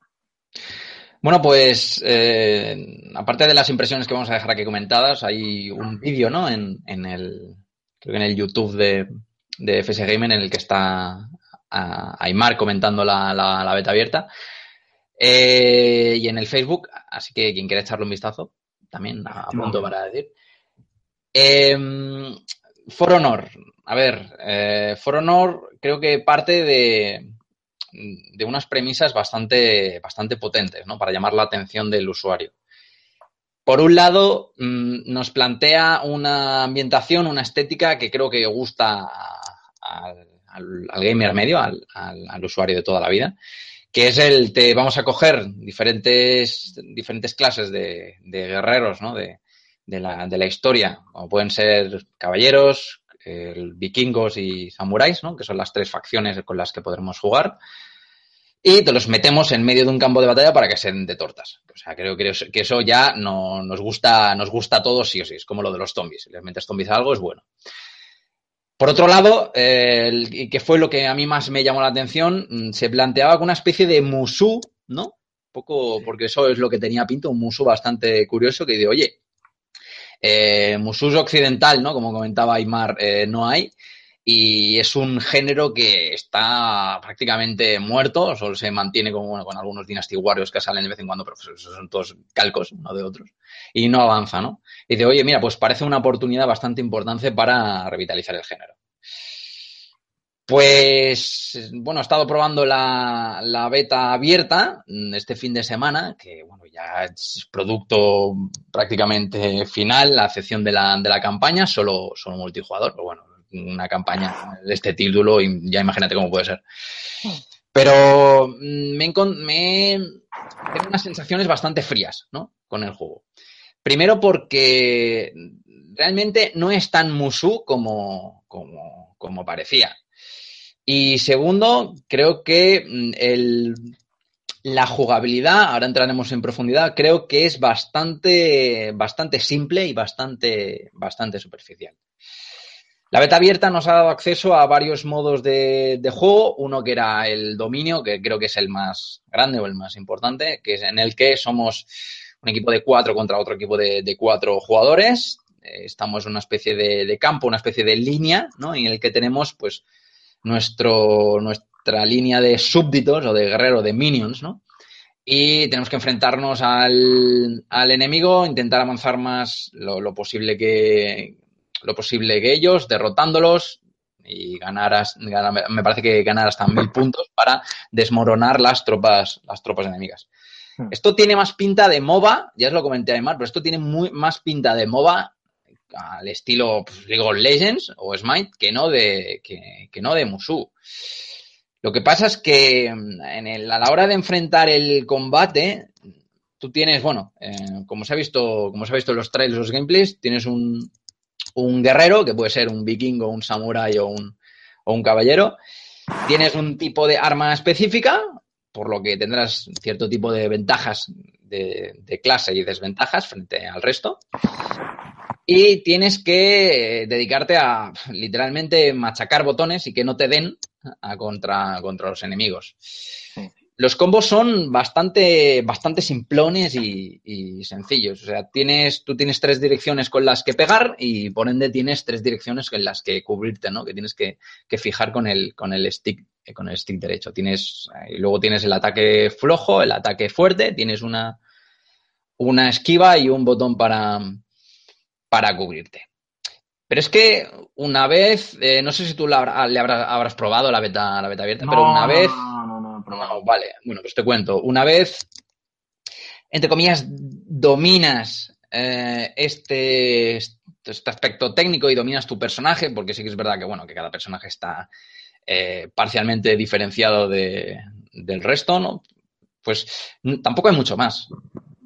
O sea, no hay grandes combinaciones, eh, como por ejemplo puede haber en un, que puedes hacer en un juego, juego de, de- lucha de estos brawlers, rollo, rollo un Dragon Ball, ¿no? De, de- desenfrentarte uno contra uno con, con el enemigo, tampoco, o, en un Musou, por ejemplo, hasta en los Dynasty Warriors había sistemas de combos un poco más complejos. Tampoco hay un sistema de habilidades eh, tan profundo y variado como para que pueda equipararse a la, o sea, puede tener la profundidad de, de, un MOBA. Entonces se queda como una especie de título de, de, de acción que es una mezcolanza entre varios géneros que realmente, no sé, pero yo no yo no he visto profundidad. O sea, y he estado indagando también en, en foros y medios, mm, viendo cómo la gente cuenta, o los medios cuentan un poco sus impresiones, y no parece que ahí haya, haya jugo o haya potencial para, para realmente hacer, hacer algo más. Eh, estaba explicando antes los, modos y me he ido un poco de, por las ramas. Tenemos el modo dominio, ¿no? Que es un 4 contra 4. Luego hay un modo que es de 2 contra 2, o sea, tú con otro compañero frente a, otros dos, que es simplemente de, iros y, partiros la cara. Y otro de uno contra uno, ¿no? Que es, a mí, a mí es el que, me has, el que más gracioso, ¿no? El más, el más, gracioso me ha resultado. Pero aparte de eso, poco más. O sea, a mí la verdad es que me ha dejado bastante frío precisamente porque esperaba, no sé, una revolución del, del, del, Musou o algo un poco más, más trabajado, pero no, no sé, no, no le he visto jugo. Y bueno, si fuese esto una beta cerrada de, que, aún falta, yo qué sé, medio año así para, para que salga el juego, pero es que el juego sale, ha salido ya, ¿no? Y la beta ha sido de este fin de, de semana. Sí que tiene, va a tener un modo historia, pero con esas mecánicas, yo no sé qué tipo de modo historia vas a hacer. No sé si será más como una especie de, de tutorial o algo para, pa, para, para, que puedas practicar un poquito ¿no? las, las habilidades, pero, pero poco más. También hay otra cosa, si quieres preguntarme algo. Adelante. Sí, sí, no, tú vete dándole, estoy, estoy escuchándote y a ver si. Vale. También otra, otra cosa que me ha, que me ha, me, me, me, me ha mosqueado un poco y digo, hostia, es que para un título que esté eh, planteado principalmente para el online, que es lo que tiene pinta, eh, no hay, eh, parece ser que no va a haber servidores eh, dedicados para, para, el título, ¿no? Entonces el netcode va a ser un poco, poco regulero. ¿Qué significa? Significa que va a ir por host. ¿Esto cómo es? No sé si tú te acuerdas del, por ejemplo, por de, hablar de un título, el del Modern Warfare 2, que cuando tú jugabas a Modern Warfare 2 y el que hacía de host pues tenía Mm. un internet malo o se desconectaba de la partida, la partida se congelaba, se paraba y entonces tenías que, tenías que esperar a que el servidor buscase, buscase otro host. Esto es un coñazo. Esto es un coñazo porque vivimos en un, en un país, ¿no? Que tiene unos servidores, que bueno, que tiene, que tiene un internet bastante, bastante regulero.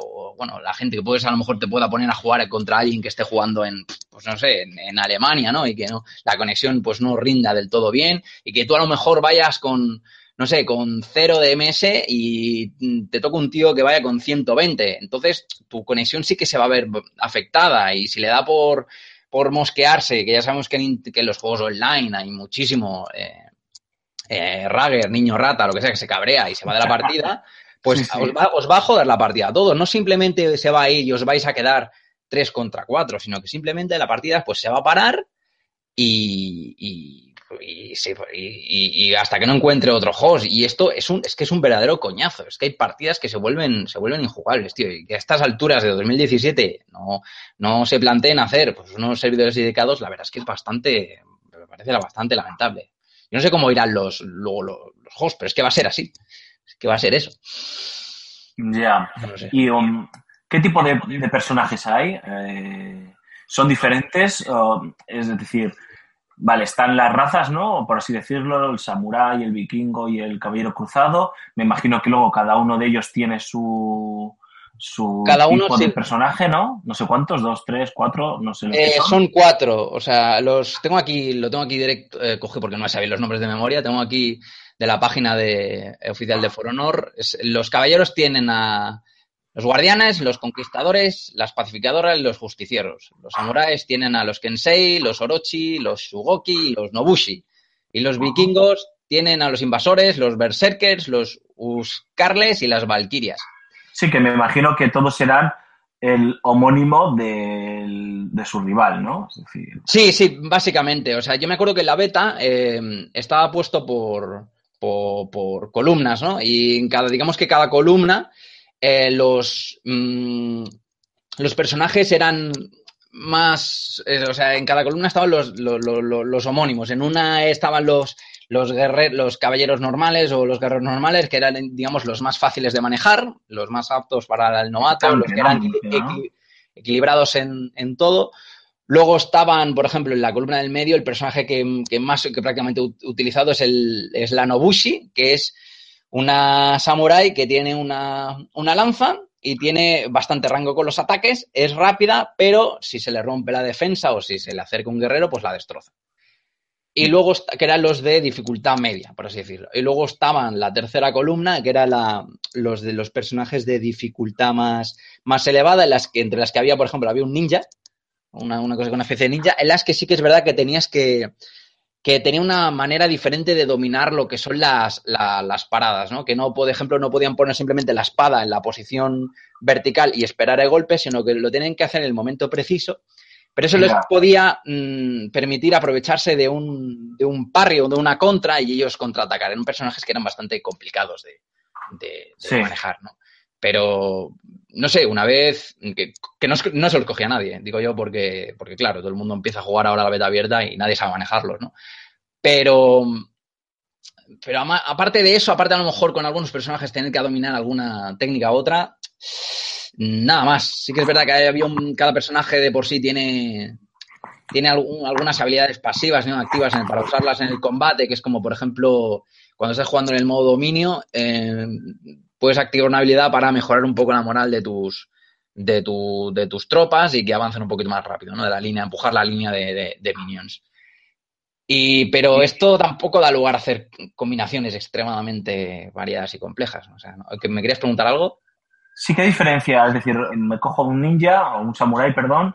¿Qué diferencia tiene el samurái, lo que es la raza en sí, con un vikingo o con un... Lo único que tienen, nada, nada. O sea, eh, tú nada más entrar a nada más entrar a jugar te dan a elegir una de las tres facciones que simplemente mm, se- serán para eh, eh, unirte a una facción u otra en el ahora en la, hora de jugar online, ¿no? Porque digamos que si, por ejemplo, tú te unes a los samuráis y mm, tú tienes un indicador arriba de cómo, cómo de cuánto de puntuaje en el online, de puntuación en el online llevan ganado los samuráis con respecto a las otras dos.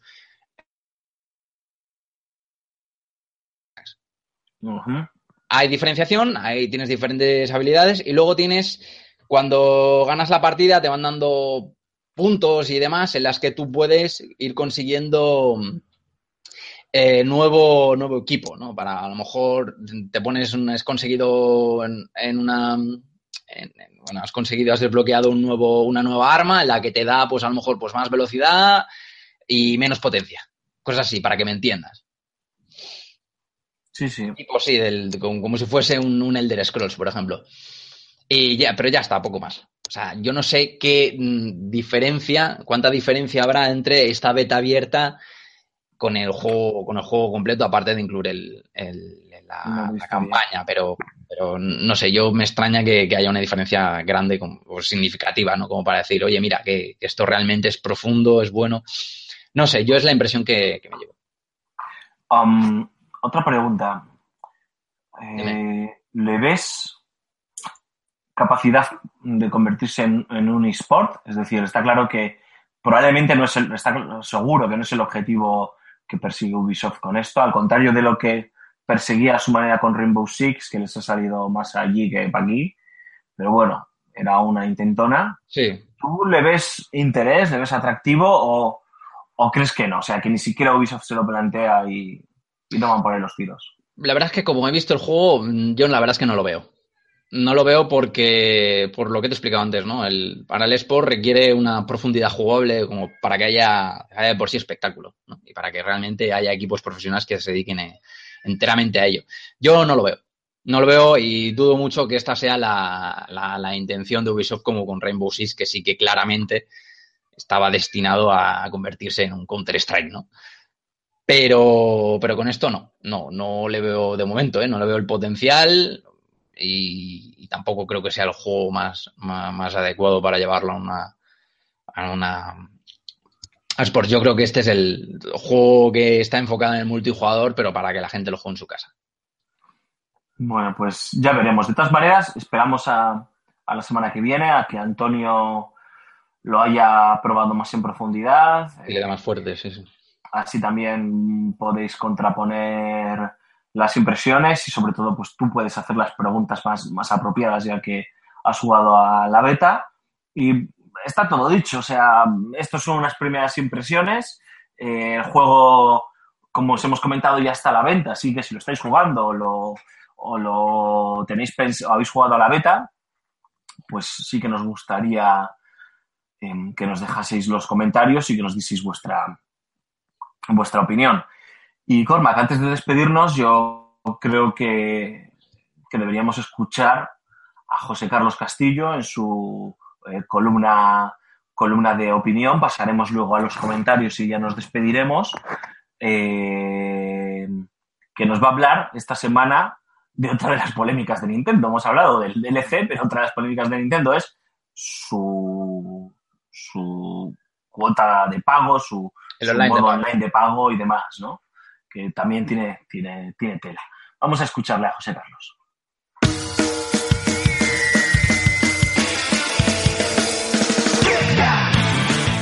A dos semanas de su lanzamiento, Nintendo Switch sigue encerrando no pocas incógnitas. Los de Kyoto no han ocultado su impaciencia para con la plataforma híbrida, sabedores de que el último año de Wii U ha resultado, cuanto menos, anecdótico. De ahí que Switch nos llegue con cierto aire de improvisación, especialmente en lo que su servicio de juego en línea respecta. Así hablaba Yoshiaki Koizumi, productor general de la máquina, hace tan solo unos días. Podrás usar tu smartphone para chatear con amigos mientras juegas online.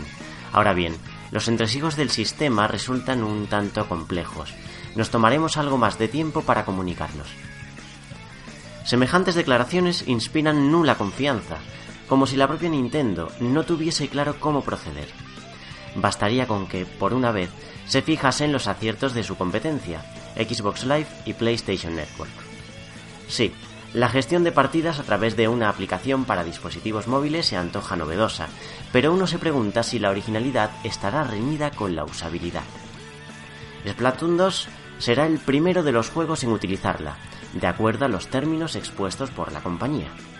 La aplicación se conectará al juego y permitirá a los usuarios programar partidas con sus amigos y compañeros de equipo, una vez añadidos a su lista de amigos en Nintendo Switch o vinculados a sus perfiles en redes sociales. También permitirá chat de voz. Por ejemplo, al comenzar una batalla privada, podremos hablar con todos los amigos conectados, limitándose la comunicación a los miembros de nuestro equipo una vez comience el combate. Esta fórmula plantea varias dudas, como si el audio del juego se transmitirá a la aplicación cuando usemos auriculares o si podremos hablar con amigos cuando no compartamos partida o nos dediquemos a juegos distintos. Esto por no hablar del consumo de batería que conlleva mantener abierta una aplicación durante sesiones de juego prolongadas. Sí que conocemos algunas de las prestaciones inherentes a la cuota de suscripción, entre los 15 y los 25 euros anuales.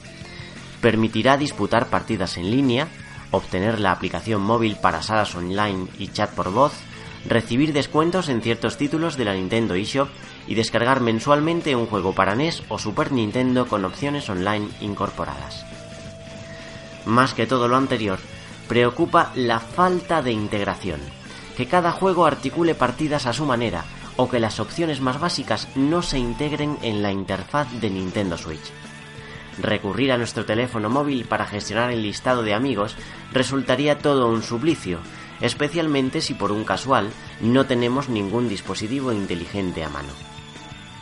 Concluimos que Nintendo necesitará de un ecosistema de juego online estable, sin las molestas pausas de mantenimiento de PlayStation Network y, por encima de todo, compatible con la mayoría de juegos propietarios.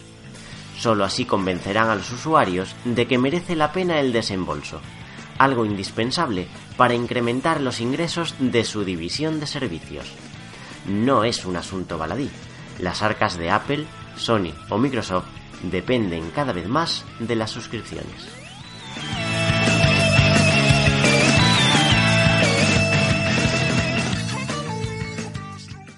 Bueno, nos acercamos al final del programa, Mark, y eh, antes de despedirnos, toca leer los comentarios de los oyentes. La semana pasada no, no estuve en el programa, pero aún así he estado viendo los, los comentarios que han dejado. Como siempre tenemos los tochos de Arquette al que queremos con todo nuestro corazón y con toda nuestra fuerza.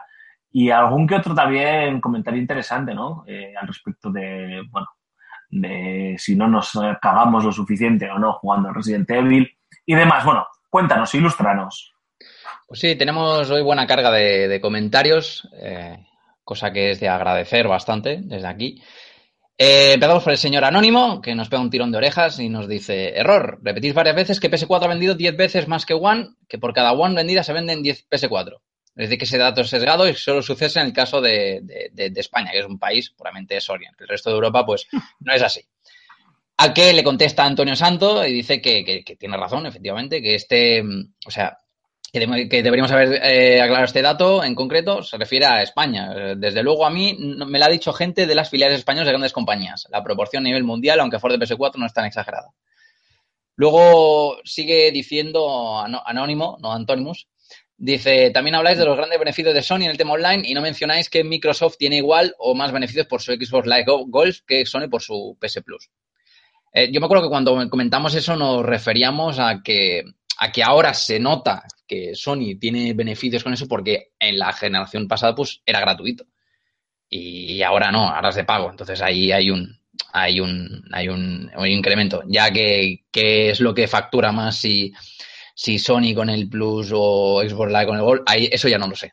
Eso es el señor Antonio, que es el que tiene el que tiene los datos y las estadísticas. Luego dice que Scalebound opina que es un, es un juego nicho, que para nada son 20 consolas y que mm, dice que ve un error que mm, consideremos que One tuvo un 2016 flojo, cuando justo fue muy fuerte y nos pone ejemplos Quantum Break, Forza Horizon 3, Super Hot, Killer Instinct la tercera temporada, Ori Definitive Edition y Gears of War, Gears of War, Gears of War 4 perdón, y Recore.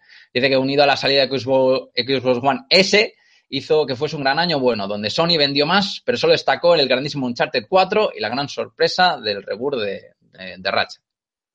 Sí, sí. A ver, yo, yo creo que, que mm, discrepo, no, no, no discrepo en el sentido de, obviamente, eh, Scalebound no iba a ser un vende consolas, ¿no?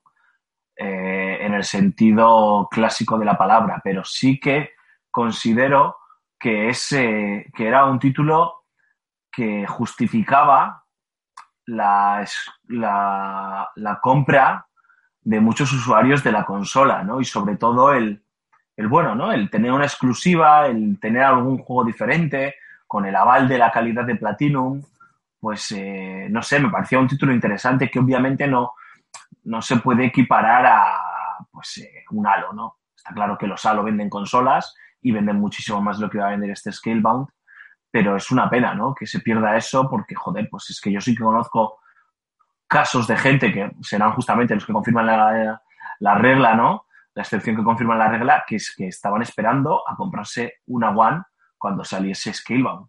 Sí, a mí me ha pasado, o sea, creo que estos datos no, no son para nada significativos, evidentemente, pero Sí, no se pueden identificar, sí, por comentar, que conozco gente que no quiere ni tocar una, una Xbox eh, One, una hora no quería ni tocar Xbox, pero que con Scalebound se lo estaban planteando porque realmente tenía una pintaza muy grande. Y estaba, oh, Scalebound hay que ver que no va a salir para Sony, no sé qué, cuánto, me viene una One. O sea que a lo mejor sí que es verdad que es un juego de nicho, pero, pero joder, pero algunas ventas sí que se hubiese, sí que se hubiese, se hubiese llevado. Con respecto a los juegos, hombre, eh, en un año en la que, aparte de Uncharted y el reboot, tienes a The Last Guardian, tienes King of Fighters 14, por ejemplo, tienes Darkest Dungeon, ¿no? Va tocando el tema indie, tienes Let It Die, que bueno, nada más que me gusta a mí, pero está ahí. Tienes, y luego tienes el lanzamiento de PlayStation eh, VR, red virtual, y el lanzamiento de PS Pro, hombre, lanzamiento, yo creo que el, eh, Sony también tuvo, un, tu- tuvo un gran año, ¿no? El, el- el pasado, pero bueno, a fin de cuentas es, son juegos, gustos y para eso colores. Pasamos al siguiente comentario del señor Noblis, que dice, eh, creo que le contesta, ¿no? A Anónimo, dice, muy bien la lista de juegos para Xbox One de 2016 y tal, pero cero exclusivas. Todos los tengo en PC. En cambio, el Uncharted que mencionas, si lo quisiera, tengo que pasar por PlayStation 4 sí o sí. Y ahí la diferencia. Bueno, esto se puede referir ¿no? al, al ecosistema, ¿no? Del que ya hemos hablado varias veces de, de- de Microsoft que quiere, que quiere montar con, con PC. No nos enrollamos más. Eh, dos comentarios, dos señores comentarios de, de. En el uno, reflex, habla y reflexiona un poco acerca de eh, los sandbox, ¿no? De estos que te plagan el, mapa con objetivos y demás y que luego las misiones secundarias acaban siendo bastante repetitivas. Ahí, la tenéis, de las cuales, pues, de las cuales hablamos en el programa anterior. Luego suelta otro comentario diciendo eh, lo que tú decías de Resident Evil, que dice, ¿quién dijo que Resident Evil no le metió en tensión o que no le dio miedo? También hay que saber en qué condiciones uno se pone a jugar. Esto es como una peli de, de a las, a, las, a las 3 de la tarde. Dice que nunca se pone a jugar antes de las 12. Por supuesto, la casa oscuras, eh, imprescindible unos cascos, bueno, nos da un par de consejitos. Y una cosa que me ha hecho mucha gracia, que, que dice, "De- por último, dejo la puerta de la calle abierta para darle más tensión al asunto. A ver, yo, yo tengo que decir que, que, que he estado jugando a Resident Evil, que soy bastante cagao, todo se ha dicho, que no me suelen gustar este tipo de juegos y, y aún así eh, me he acostumbrado.